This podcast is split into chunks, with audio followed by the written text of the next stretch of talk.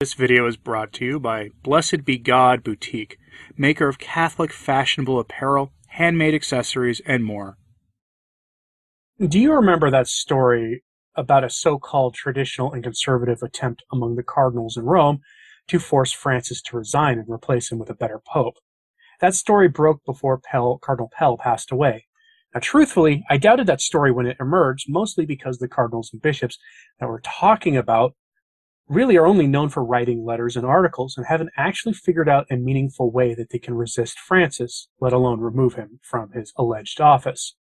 I'm more convinced now than ever that the story was a fabrication, where the inversion of that story was actually the truth. That the conservative and traditional leaning cardinals were being put on notice that essentially that they were going to be pushed out of the Roman Curia and moved out of any possible way of interfering. And now I think we have more proof of that with the story that Commonweal magazine published online by its professional Francis fanfiction writer Austin Ivereigh, whose job it is to be the voice of Francis among the laity in the English speaking world. Mr. Ivereigh is the author of several books lionizing Francis, most notably The Great Reformer, a book that celebrated Francis at the start of his alleged papacy.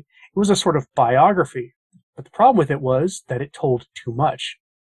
If you could find the first edition of that book, get yourself a copy because Mr. Ivereigh gave too much information in that book, especially details about how Francis was willing to play both sides in an issue against each other to achieve his goals. And it specifically outlined Bergoglio's possible crimes in Argentina involving the dictatorial state that ruled the country for much of his life.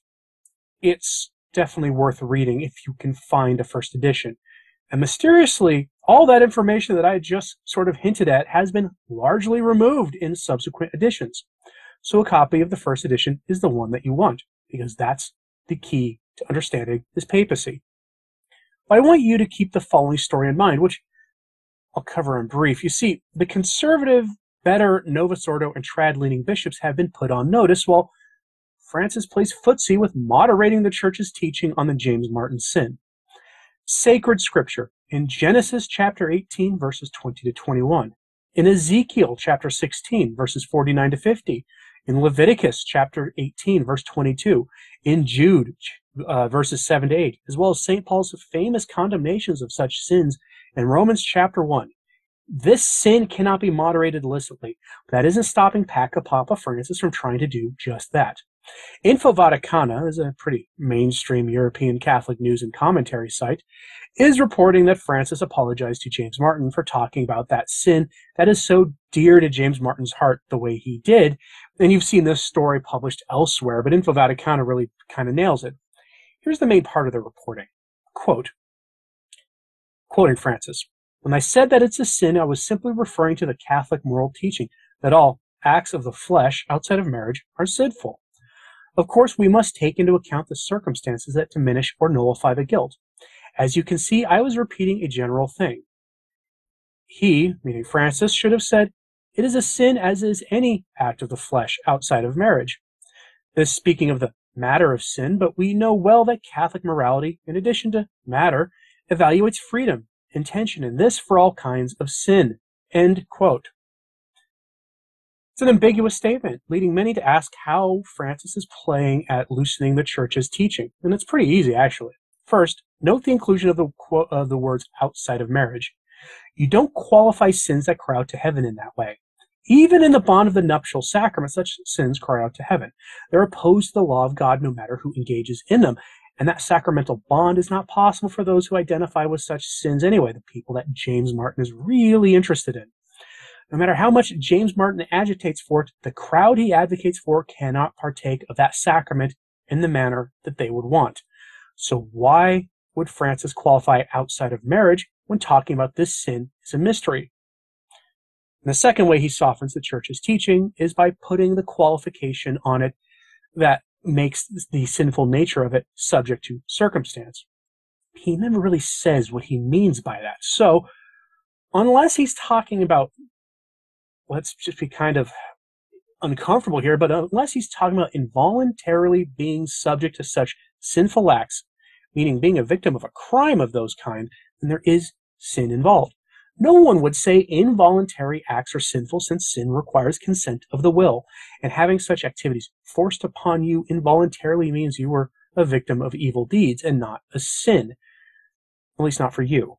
But if he's using the habitual sin excuse, then he's gone way too far, as quite frankly his predecessors did with trying to soften the church's teaching on what Pius XII called the private sin, which something like 90% of men and 75% of women go to confession for, according to confessors.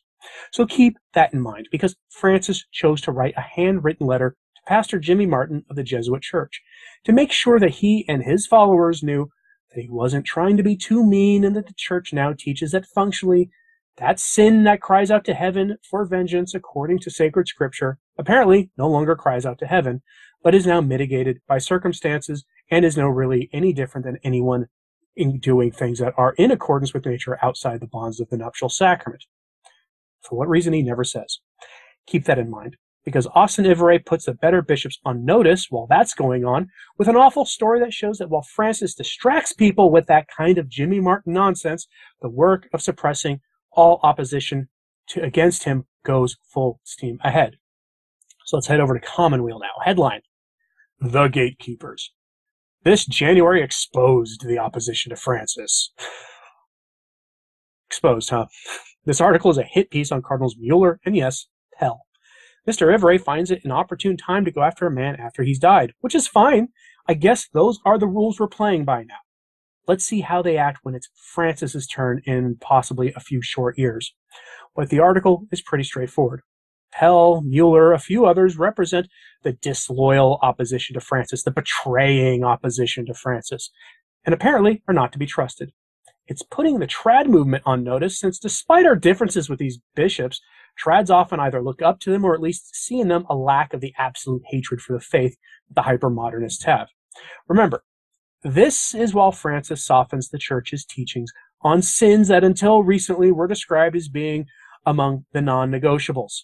The church had this sin that we're obliquely referencing here as a non negotiable. I guess all things are negotiable now, at least with the secular world. And it's definitely Mr. Ivereigh putting the better bishops on notice here. His job is once again to speak for Francis, to send messages to the faithful on behalf of the man the world thinks is Pope. And part of the message is don't listen to the things Pell and Mueller have to say. From the article, quote, The passing of Benedict XVI 95 and long ailing, on December 31st was followed by the unexpected death on January 10th of a giant figure of conservative Catholicism, Cardinal George Pell, 81, who had con-celebrated Benedict's funeral just five days earlier. What made this one of the most turbulent months of the past decade was not just these two deaths, but what they exposed. The tactics and mindset of a group of conservatives who, smelling the end of the Francis era, are determined to secure its reversal in the next conclave. Yet by playing their hand too hard and too early, confident that a papal transition was imminent, they have been exposed as disloyal and unecclesial. By the way, that's a word he made up. There's no such word as unecclesial. End quote. He goes on to describe Archbishop Gänswein's new book, which is only out in Italy at the moment, but will be published in English this summer. It might be out in German too, by the way. I might be wrong about that. If I'm wrong, let me know in the comments. But it's out in English this summer. Gonswein is described as an opportunist in pretty unflattering terms by Mr. Ivereigh, who then goes after George Pell for being the figure behind that memo that circulated in Rome last March, telling the cardinals that they needed to fix Francis's errors in the next conclave by choosing a good pope, and how to go about doing just that, which I'm surprised hasn't been argued was a form of material interference in a conclave because that's what they could do here. They could say that he's planning a conclave. Then Ivereigh, ever the propagandist, gets right to his point. Francis is the hero, conservative bishops are the villains. Quote, Yet in the midst of all this, Francis, far from furious, praised Pell to the dean of the College of Cardinals, Giovanni Battista Re, as a, quote, committed witness to the gospel and church who had led the Vatican financial reform with, quote, determination and wisdom, and, quote, unwaveringly followed his Lord with perseverance even in the hour of trial. The Pope gave the final blessing at Pell's funeral on January 14th, and later told the Associated Press that the Cardinal had the human right to criticize him, adding, quote, he was a great guy, great.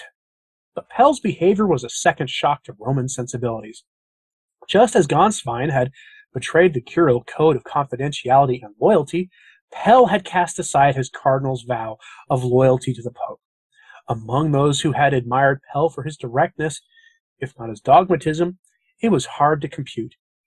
He had enjoyed Francis's trust as his finance head, but also as a member of his nine member cabinet of cardinals tasked with reforming the Vatican, at whose meetings, over many years, all could speak freely. End quote. In other words, if he had a problem, he should have brought it to Francis directly, even, you know, though Francis is not known for listening to these things. let's review. Cardinal Pell betrayed Francis's trust by opposing his novelties and errors in public.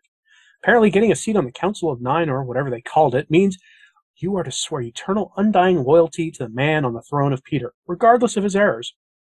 And to many Catholics who know nothing of church history, that would sound correct. But if you've ever heard of, I don't know, Popes Leo X, Alexander VI, Benedict X, or the other handful of truly monstrous popes in history who all were scoundrels and some outright evil, some them did wicked, evil things. If you heard of their deeds, you would want the bishops of their time to resist them, and some did. But none of them were out and out heretics. None of them placed idols on the altar at the Vatican like Francis did. None of them tried to soften or even reject church teachings on obvious moral issues that the church has been consistent with since the time of our Lord. And it's Francis in our time that people say you cannot resist. It's mind blowing if you know anything about the history of the papacy. And it's more colorful examples of men who were villains in the story of the church. But today, People think a pope must be holy by default, that that is the default setting for a pope, and that it is impossible for a man to sit on the throne of Peter and be a scoundrel of some kind. And they think, they think, and find it equally unfathomable for people to picture an anti-pope ruling the church. People can't picture it. So what do you think about this story? Is it pretty rich for Francis to put the better bishops on notice like that while he plays kissy face with great evil and immoral acts? Let me know in the comments, please. Like and subscribe if you haven't, it does help. As does sharing this on social media, that helps a lot too. As always, pray for the church. I'm Anthony Stine. Ave Maria.